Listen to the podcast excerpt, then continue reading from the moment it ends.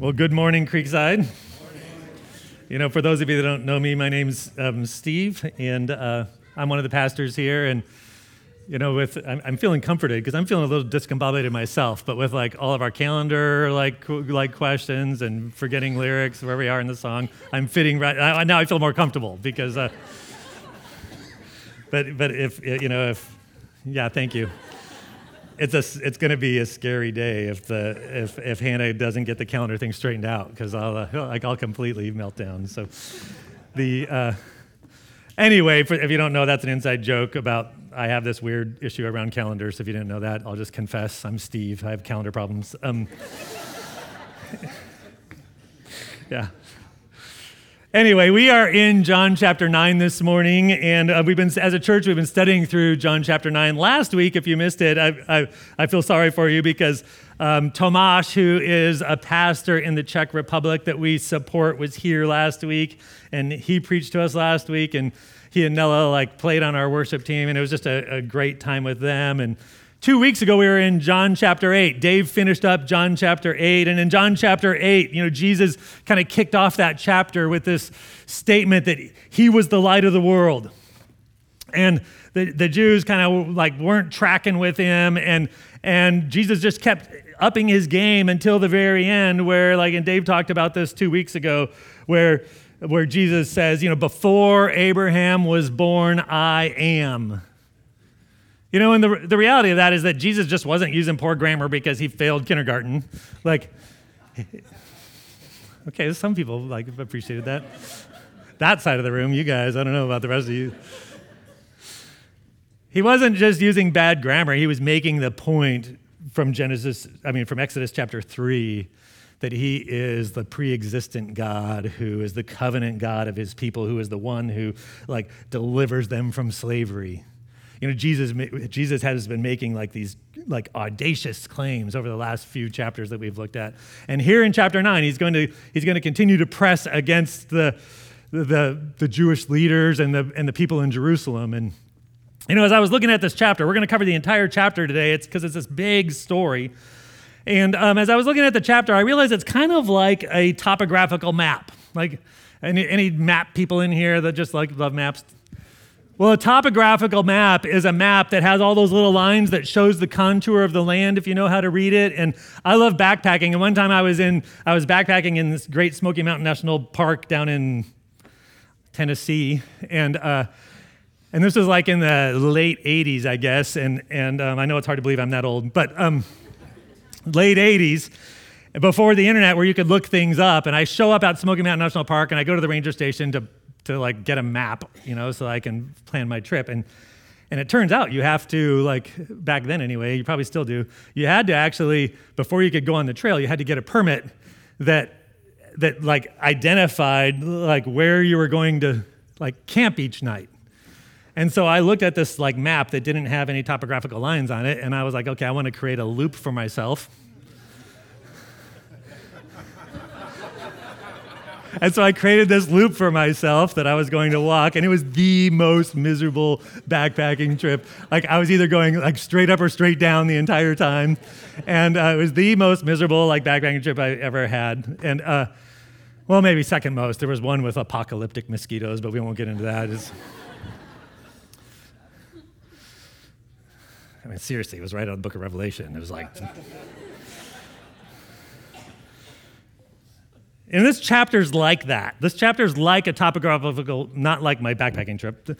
Um, this, tra- this chapter is like a topographical map because it, it, it, it's going to point us to Jesus. It's going to tell us where we need to go because Jesus said, I'm the light of the world. He who follows me will not walk in darkness but have the light of life. Like he's, it, it points us towards Jesus. It tells us our final destination, but there's a lot of details in here. In fact, most of the chapter is not even like Jesus is even on the scene but what that, what that part of the chapter does is it tells us the contours of the land of what it might look like to follow Jesus. And, it, and in so doing, by revealing that to it, it also speaks to us about what kind of people we need to be if we're going to follow him. So it points us to Jesus. It reveals to us like what it might look like to be one of his disciples. And in so doing, kind of exposes like some things that need to be happening in our hearts if we're going to faithfully follow him. You know, a chapter is going to break out into three main sections. In verses one through seven, we're going to see Jesus talk about the works of God. In verses 8 through 34, we're going to see a whole bunch of people walking in the dark. And then in verses 35 through 41, we're going to see the work of Jesus. So please stand with me. I'm going to read just that first section this morning, um, and then I'll pray, and then we'll get into our study together. This is God's word for his church, John chapter 9. And ha- as he passed by, he saw a, ma- a man blind from birth. And his disciples asked him, saying, Rabbi, who sinned, this man or his parents, that he should be born blind? And Jesus answered, It was neither that this man sinned nor his parents, but it was in order that the works of God might be displayed in him. We must work the works of him who sent me as long as it is day. Night is coming when no man can work. While I am in the world, I am the light of the world. When he had said this, he spat on the ground and made clay of the spittle and applied the clay to his eyes and said to him, Go wash in the pool of Siloam, which is translated sent. And so he went away and washed and came back seeing. Let's pray. Father, I just thank you for the work of Jesus Christ and the work of your Holy Spirit who opens up our eyes to see the truth and our minds to understand it and our hearts to apply it. And so, Father, I just ask that your Spirit would work this morning to um, to nourish us and call people out of darkness into light and, and reveal your Son to us. Pray these things in Jesus' name. Amen. You can be seated. You know, as we get into this first section, the story happens sometimes after the events of John chapter 8, obviously. But, but like uh, clearly, because I just read it, you know, there, Jesus keeps talking about the light of the world. So so he's wanting us to keep in mind this fact that he claimed to be light. And there's this idea of light that passes all through this chapter because there's this man who was born blind. From the very first day he came into this world, this man has lived in complete darkness. He had no ability to see. Uh, apparently, he's, he's older now and he's a beggar on the side of the road. We'll, we'll discover that later in the chapter. And and as Jesus and the disciples were walking by, it prompts a theological discussion, which is interesting, you know, of all the things to, to care for the guy that's you know, blind. You, you just debate theology. But whatever. Um, the disciples asked Jesus the question like, hey, whose fault is it that this guy was born blind? Is it his own fault or is it his parents' fault? You know, it's an interesting question because I think what it reveals to us is it reveals something to, well, for sure, it reveals something about the disciples' worldview, but I think the disciples aren't all that different from us. It, reveal, it reveals something about like our own worldview that we like to like slip into. You know, there's this reality that like when we see calamity befall somebody, we instantly try to explain it away as like, well, I kind of knew that was coming because, right? or well, if only they would have listened to. Somebody's laughing back there. They've said this before, apparently. Like, and we have this like we have this thing that just lives in our spirits where we always want to associate blame on somebody. If, if calamity befalls somebody, it must be their fault somehow.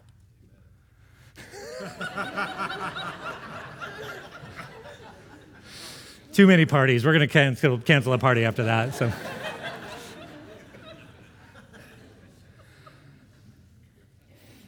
It must be their fault somehow. But then this guy proposed a problem because he was born blind, so it's not like he had done anything. And so they're like, well, maybe it's his parents' fault. You know, and Jesus answered them, it wasn't, wasn't his parents, it wasn't his fault or his parents' fault, but it was so the works of God could be displayed in him. It's so that God, in doing what God does, could work in this guy's life and transform him and, and reveal something about who he is to people. But before we move into that, I want to just speak a little bit about that, that desire to always kind of associate blame, because I think underneath it, there's this thing in our spirits that says, if I can just do the right things, if I can just eat the right food, if I can just like, I don't know, exercise enough and be good enough and do this and this and this and this and this, then, then I can avoid all calamity. Because we always we like to delude ourselves into thinking that if we just do the right things, we can like control that that something bad won't befall us. You guys know what I'm talking about? And it kind of puts us on this never-ending treadmill of like doing stuff. And now that like the internet, like I'm I'm so thankful I grew up in the 80s, right? Like now that the internet's there, there is a never-ending stream of all the stuff you have to do to make sure calamity doesn't befall you. Right? You know, if you're a parent, I know I've, I've joked with my own kids about this. If you're a parent, like, well, they say that you have to do X, Y, and Z, and if you don't, then calamity will befall you. If you're whatever, and, and we put ourselves on this never ending treadmill of trying to control all of the circumstances in our life and trying to avoid anything bad happening to us, and, and it just drives us crazy. And it just wears us down. And then when something bad does happen to us, we're like, see, God, I did everything I was supposed to do. And like, you just let me, let, like, let this happen to me? You know, and in one sense, the disciples' instincts were somewhat good because, like, the, the blindness and sickness and calamity, all of that is a result of sin that's fallen over.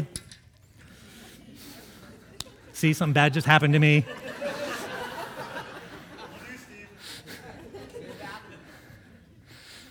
All of that's a result of sin that's fallen over the world. And several weeks ago, I talked about like little s sin, that personal sin that we engage in and capital S sin, which is this sin that's this power over the world. And, and what the disciples made the mistake is like understanding that like sickness and, and calamity is a result of like our rebellion against God and what we invited into this world. It doesn't mean you can always make a one-to-one correlation between like, hey, something happened to Randy, so it must be that Randy, right? What's that? Should have listened to Bill? Yeah. So this is the most interactive you've been. So apparently I'm on something here. A bunch of judgmental people.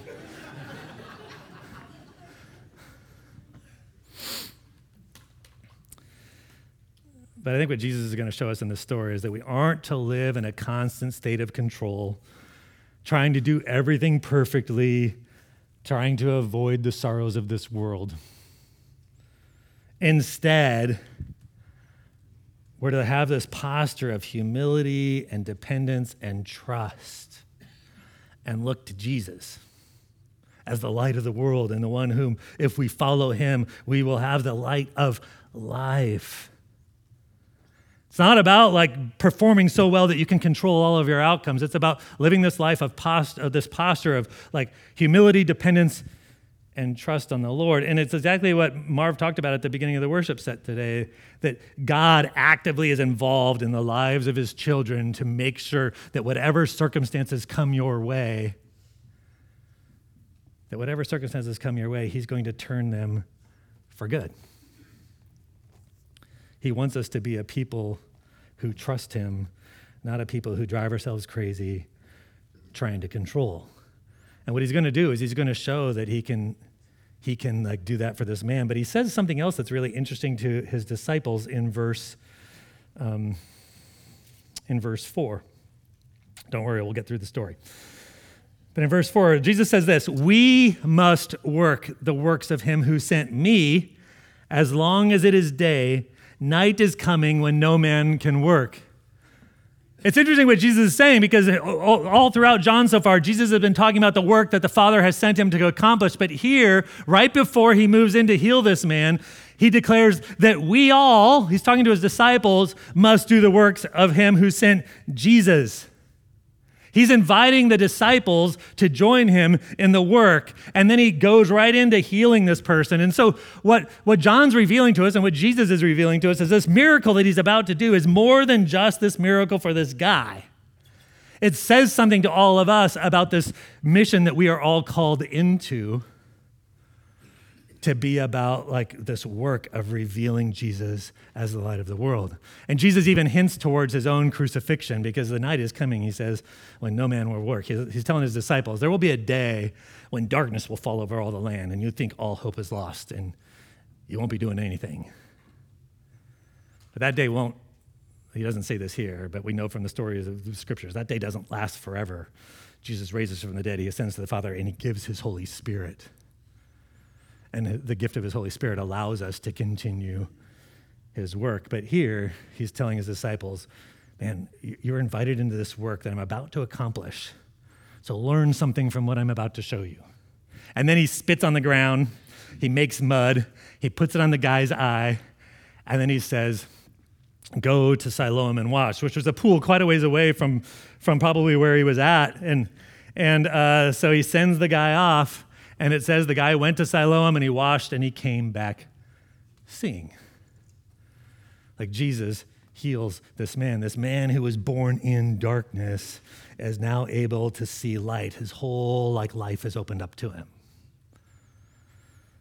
And, and, and Jesus invites his disciples into that same work. You know, and that, that work just over and over again, I just want to re- reinforce what Jesus came to do, right? It's in John 8 12. I've, I've referred to it multiple times. I am the light of the world. He who follows me will not walk in darkness, but will have the light of life. Jesus is like, I'm the one that's going to restore life.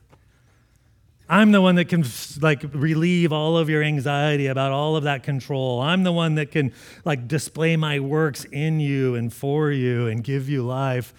You just need to follow me as the light. And as his followers, we're called to help people see that as well. So the guy comes back seeing, and then and so now he's he's seeing, and he comes back, and, and most of the chapter, starting at verse 8 all the way through the verse 34, Jesus steps off the scene because there's two things that happen. By the guy like going to Siloam and washing, you know, it almost seems like a little bit cruel of Jesus, like, okay, you're blind, put mud on your eyes. This is like the survivor challenge.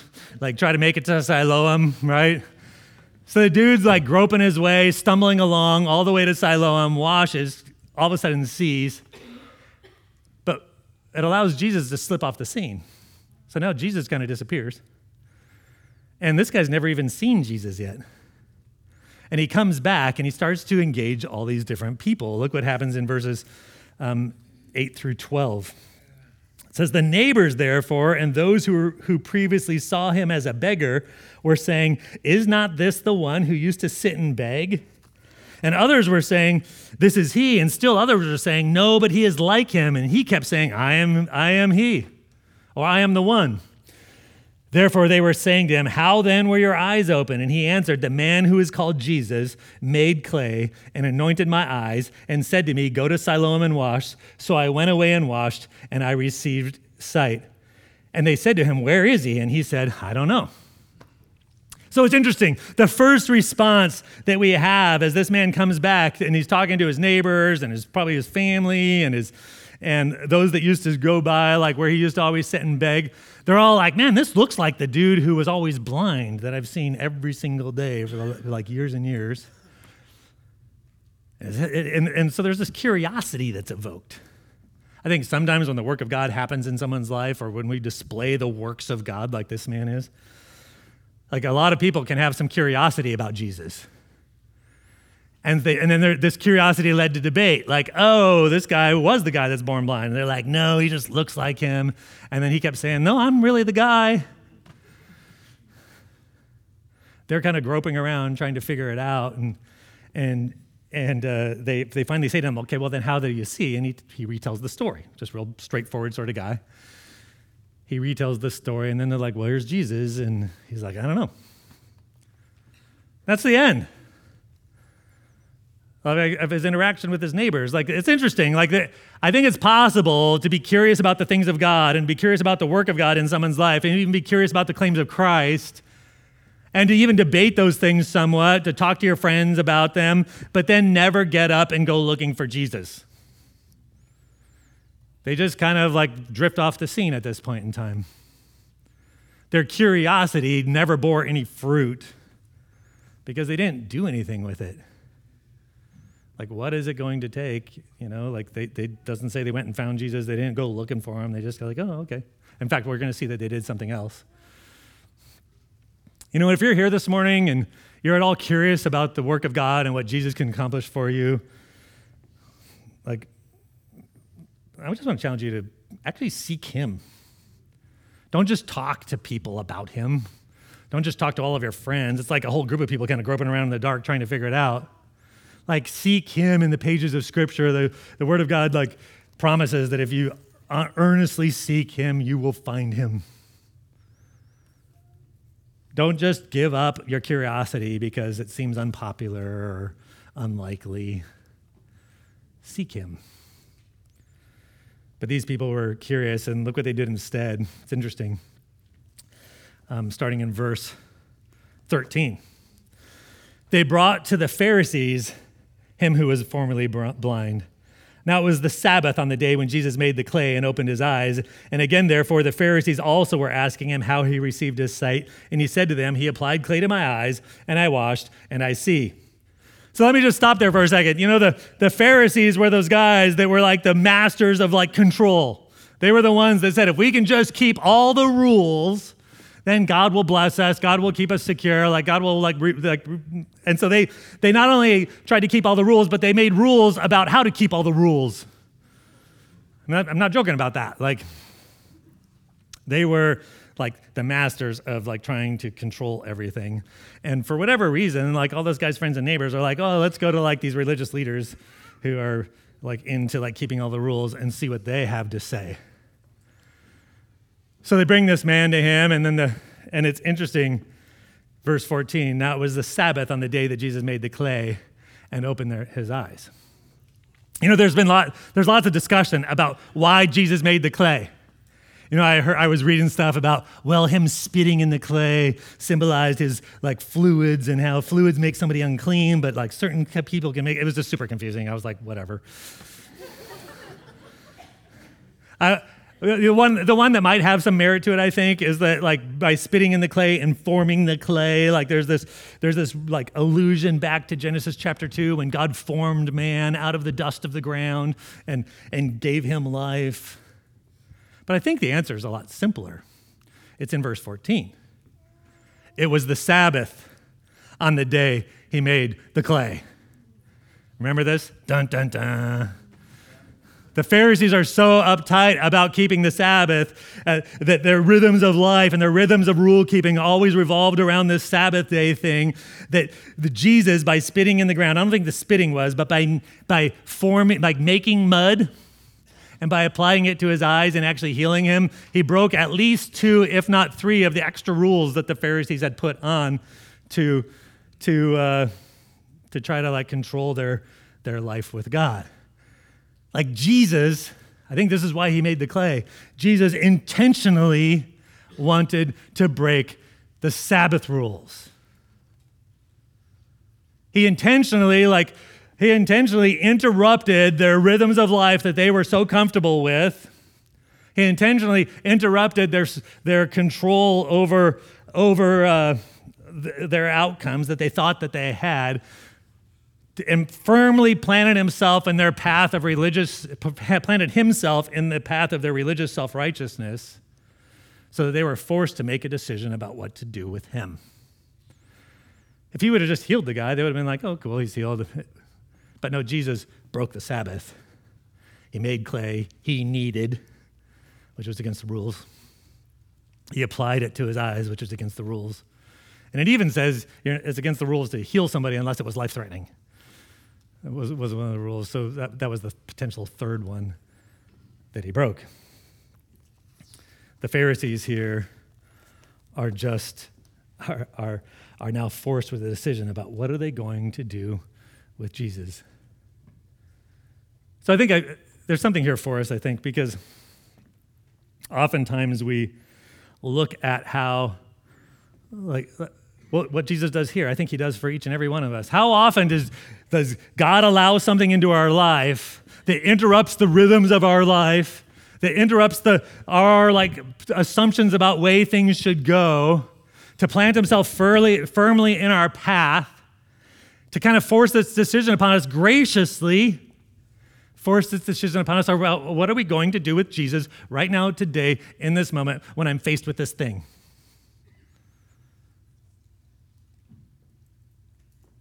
And what we know, and what we've already talked about, is that if, if we follow Jesus, like that's where life is. But he, he brings us to this point of decision Whatever you might be faced with today that does that has interrupted your rhythms of life, that has interrupted like the way you think things should go, that has interrupted your sense of like control. Maybe God is like graciously trying to like wrench those things from your grip so that you can see Jesus, so that he can enlighten you, so that you can follow him and have the light of life. I wonder how many times when we encounter something like that, we just throw up our hands, get angry at God, and like go seek comfort someplace else and like the pharisees just fail to like re- see jesus for who he is respond to him for what he's accomplished and we just continue to grope around in the dark like blind people well the story goes on with the pharisees and you can see some of this play out uh, it's in verse um, verse 15 again therefore the pharisees also were asking him how he received his sight and he said, you see that emphasis on how? Like, it was all about the methodology. Like, did he make clay or did he not make clay? Like, right? Therefore, some of the Pharisees were saying, This man is not from God because he does not keep the Sabbath. And others were saying, How can a man who is a sinner perform such signs? And there was division among them. So you have these two groups of people. You have like the rule followers, like, oh, like he broke the Sabbath. There's no way he could be from God, right? And then you have the pragmatic people. Well, like this dude like was blind and now he sees like maybe he is from god right so there's the and then it says there's this division there's this division among them which i think is another response. This shows us little contours of the land. Sometimes when when like we display the work of god in our own life before other people sometimes it's met with like curiosity like it did for the neighbors. Sometimes it's met with division. Like people will argue about it. Story goes on. They couldn't come to a solution. So somebody came up with this idea um, in verse verse 18. Oh, verse 17. So they asked the guy. They said, therefore, to the blind man, What do you say about him since he opened your eyes? And he said, Well, he's a prophet. So they asked the guy, and he's like, Oh, he must be a prophet. He's from God. Verse 18 The Jews therefore did not believe it of him because he, that he had been blind and had received sight until they called the parents of the very one who had received his sight.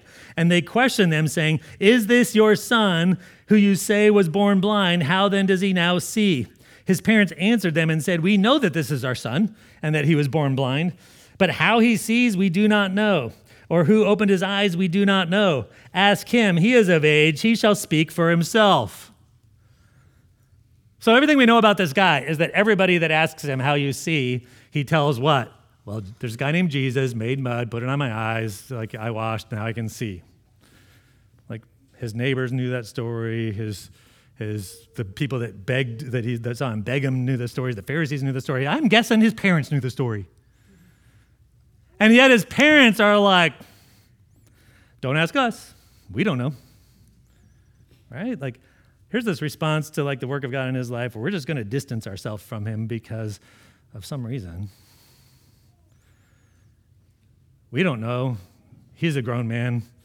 Ask him. And, and the reason is given to us there in verse 22. His parents said this because they were afraid of the Jews, for the Jews had already agreed that if anyone should confess him to be the Christ, he should, he should be put out of the synagogue. For this reason, his parents said, He is of age, ask him. So the Jews had already like passed judgment. They had already like spread the word that if you if you confess Jesus to be the Christ, that's not his name, that's his title. The Christ means the Messiah, the hope, the, the hope of this world, the promised one from, from ages past. If you believe that Jesus is that guy, you're going to be kicked out of the synagogue. The synagogue was like the, the Jewish version of church. You know, it's an interesting thing because in that in that uh, like highly religious society, if you were kicked out of the, the synagogue, it was a big deal. You would there would be shame upon you, there would be exclusion upon you, there would be like condemnation upon you. All of your neighbors would look at you like, "Oh, he's the guy that got kicked out of the synagogue," right? You know, sometimes the response to like God's work in someone's life is is threats and trying to use fear and intimidation. The contours of the land that we walk as disciples of Jesus isn't always promised to be smooth. And the parents, like, just distance himself from their kid. kind of just throw him out there? Oh, just ask him. We don't want anything to do with it. And this guy who his life just tra- like dramatically changed for the better now has like the religious leaders on his back, has his neighbors like arguing about him, has has his parents like, peace, you know, we're out. And he's kind of left all alone. Pharisees still haven't figured it out. Verse 24. So, a second time, they called the man who had been born blind and said to him, Give glory to God. We know that this man is a sinner. So, finally, they've reached an agreement, right? We know this man is a sinner. And they really don't have any other conclusion. If they're going to say that anybody that confesses him to be the Messiah is going to get kicked out of the synagogue, then they have to acknowledge that all those things Jesus is claiming, being the light of the world, being the one who can quench our thirst, being God himself, being the heir of David, like all of these things. Jesus like planted himself in their path, forced a decision, and the one thing that they agree about is this man is a sinner. And they say give glory to God. They're not saying, hey, so give God credit for your healing. What they're saying is like, do the right thing, honor God, and agree with us that this man's a sinner, is kind of what they're getting at. Like, we all know, we're, and we're all the religious leaders, we all know that this man's a sinner, so do the right thing and agree with us. Verse 25. He therefore answered, Whether he is a sinner, I do not know. One thing I do know, that whereas I was blind, I now see. They said therefore to him, what did he do to you? How did he open your eyes? He answered them, I told you already, and you did not listen. That's exactly what Jesus said in the text that Dave preached two weeks ago that they just can't hear, right? Why do you want to hear it again? And I love this guy now because he gets a little bit he gets a little bit feisty. You do not want to become his disciples too, do you? He's had enough, like, right? Like, I can finally see, and you're just dragging me around to all these religious, like, inquisitions? Like, give me a break. I've told you already. You don't want to become it. Then they were saying to, um, oh, what, what verse am I on? 28. And they reviled him and said, You are his disciple, but we are disciples of Moses. We know that God has spoken to Moses, but as for this man, we do not know where he is from. What they're saying is like, hey, we're Jews. We follow Moses. We know that God spoke through Moses, so we're going to bank on Moses. You, like dirtbag, you follow Jesus. But we're disciples of Moses, and we don't even know where this Jesus guy came from. Like, we don't know what sort of authority he has. We know that Moses spoke with God's authority. And the guy gets even feistier. The man answered and said to them, Well, here is an amazing thing. I mean, he's digging in. I love this dude. Here is an amazing thing that you do not know where he is from, and yet he opened my eyes. We know that God does not hear sinners, but if anyone is God fearing and does his will, he hears him. Since the beginning of time, it has never been heard that anyone opened the eyes of a person born blind. If this man were not from God, he could do nothing. What he's saying there isn't like, you know, if you were going to like distill down this guy's like speech there for like perfectly theologically correct, it's not perfectly theologically correct. Like there's false prophets, like, you know, Pharaoh's servants like turn their staves into sticks. You know, there's false prophets that do miracles and stuff. But the, the essence of what he's saying is, is pretty interesting. Like he, he tells the Pharisees, Well, we know, y'all have been teaching us that if you do all the right things, God's going to hear you and he'll do what you ask. And this guy, like, wanted me to be healed, and I'm healed now. So you don't know where he's from, but based on the rules of what you claim to know, you should probably give him some credibility because I was blind, now I see. Right? Look at their response. They get actually pretty cruel you were born entirely in your sins. Like they pass judgment on that theological question that the chapter started with. Oh, the reason why you were blind from birth is because you're a sinner. You were born entirely in your sins, and are you teaching us? We're the dudes that have done all the right things our whole lives. We were never blind. And they cast him out. Here's some of the other shape of the land. Sometimes what it means to have God do his work in you and follow Jesus is that sometimes Like you experience rejection and isolation and ridicule. And what did they say? They reviled him.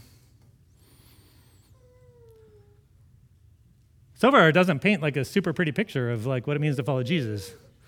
The best response was the neighbors who responded with curiosity, but then it quickly went downhill to the point where now he's kicked out. And he's you know he was uh, he was excluded probably before from the the world like the life of the the community because he was blind. And now he's excluded because he can see. And everybody else around him ironically is just groping around the dark trying to figure things out. But i want to go back to something he said because i think it's really important for us um, when he responded to the to the disciples, and I'm trying to think of where it is. Um, it's in verse 25. His first answer when they brought him back for his second inquisition. Whether he is a sinner, I do not know.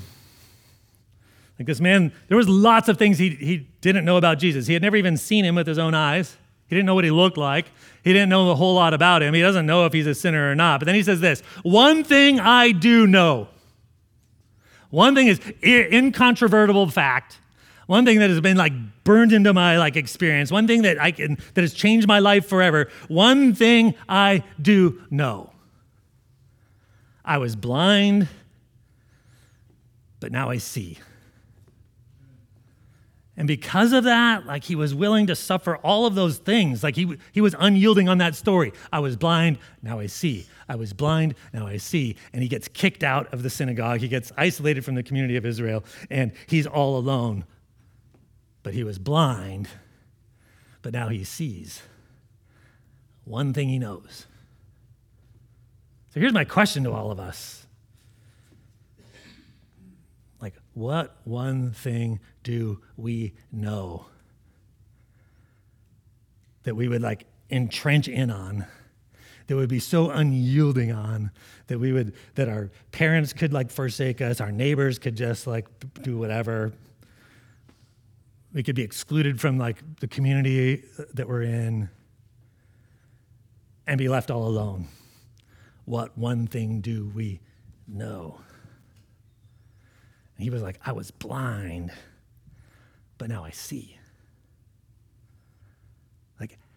Do you believe in the work of Jesus Christ that he is the light of the world and he, and he who follows Jesus will not walk in darkness but have the light of life so deeply that you would give up everything for that? Jesus talks about it in multiple places. In, in uh, Matthew chapter, I'm not, even know where I'm at in my notes. Matthew chapter 13, verse 44. He says that the kingdom of heaven is like a treasure hidden in the field. This, the, his kingdom, the, the being in the place of his reign and his rule and following him, which a man found and hid again. And from joy over it, he goes and sells all that he has and buys the field. He's like, if you were to know what like life is offered to you in Jesus and in, in his kingdom, you would sell everything you had so that you could be a part of that. What one thing do you know that you would give up everything for? He goes on. Another illustration. Again, the kingdom of heaven is like a merchant seeking fine pearls, and upon finding one pearl of great value, he went and sold all that he had and bought it. That's what this guy was doing. One thing I know this guy healed me. I was blind, but now I see. I don't know a lot, but I know that.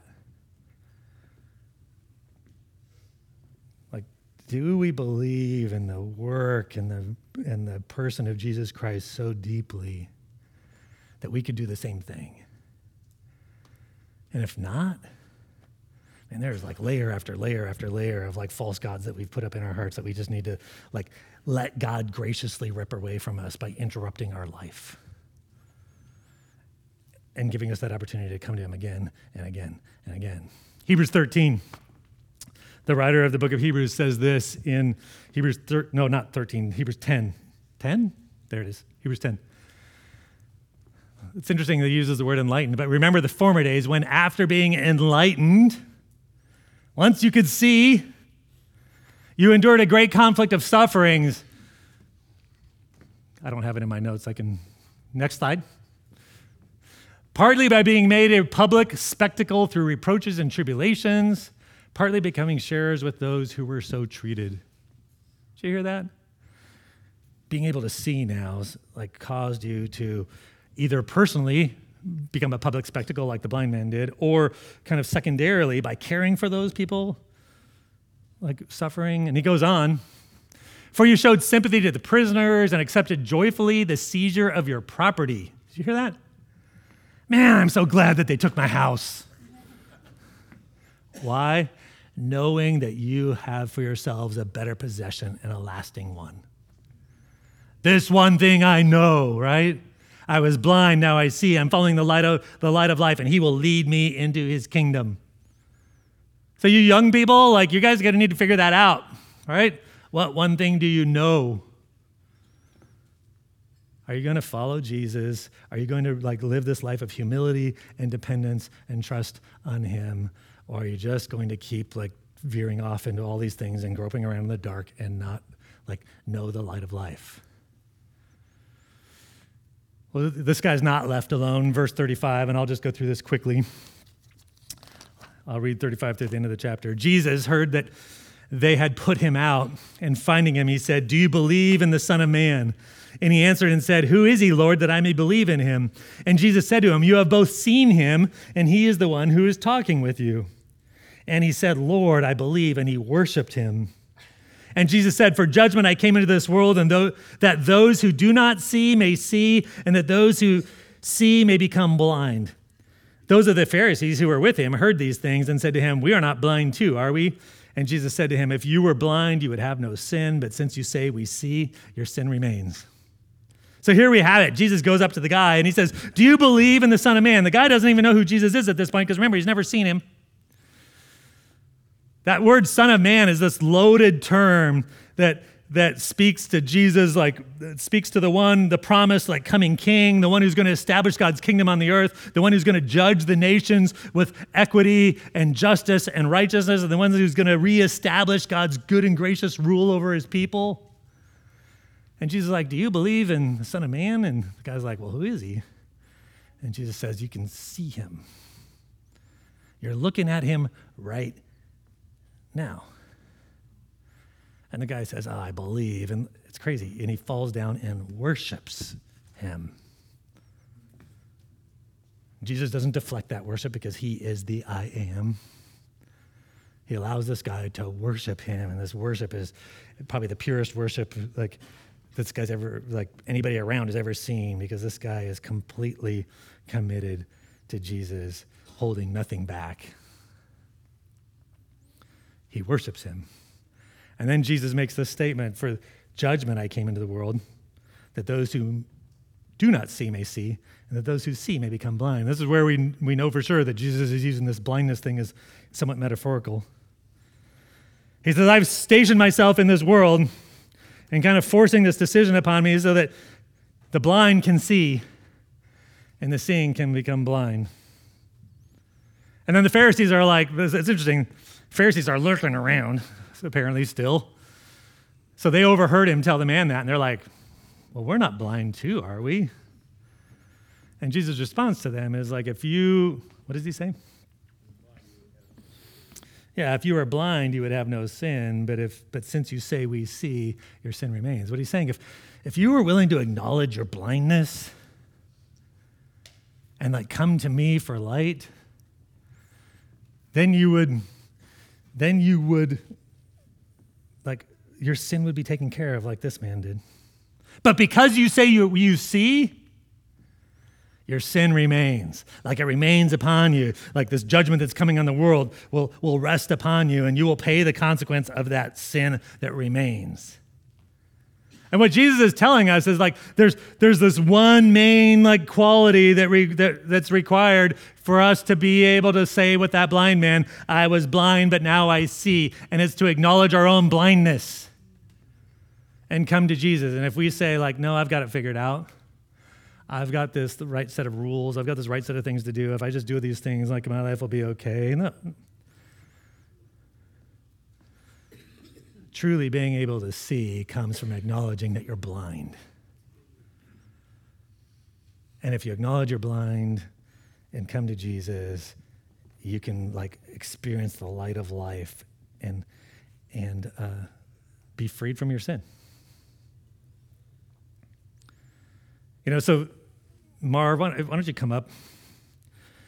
You know, all of us have entered this world born blind. Not any, none of us were born in this world able to spiritually see. The scriptures talk about that over and over again. That we were blind, we were dead. Talks about how we were we were entered this world like dead in our trespasses and sins. And if you're out there thinking that like you're, you're you've got it figured out and you're going to be able to like you know perform well enough to, to secure not only the good outcomes for this life but the next one, you are still blind and you are still in your sins. And what Jesus is saying is like, no, you need to have the humility and the to, to recognize like your blindness and come to me for life. And listen to what Paul says in 2 Corinthians 4. He says, And even if our gospel is veiled, it is veiled to those who are perishing, in whose case the God of this world has blinded the minds of the unbelieving so that they might not see the light of the gospel of the glory of Christ, who is the image of God. Do you hear that? Like he says, he says that Christ is the image of God and we're blinded to see Christ for who he is. And that's interesting expression, the image there, because it tells us two things. It tells us that Jesus is the one who perfectly reveals the Father to us. He's the control C of God. But it also tells us something about us, because each and every one of us were made in the image of God. And yet that image has become marred through our rebellion against God, and that Christ points us the way back to life, the way God intends us. That even if but we were blind and we can't see the gospel of the glory of Christ. But listen what it says.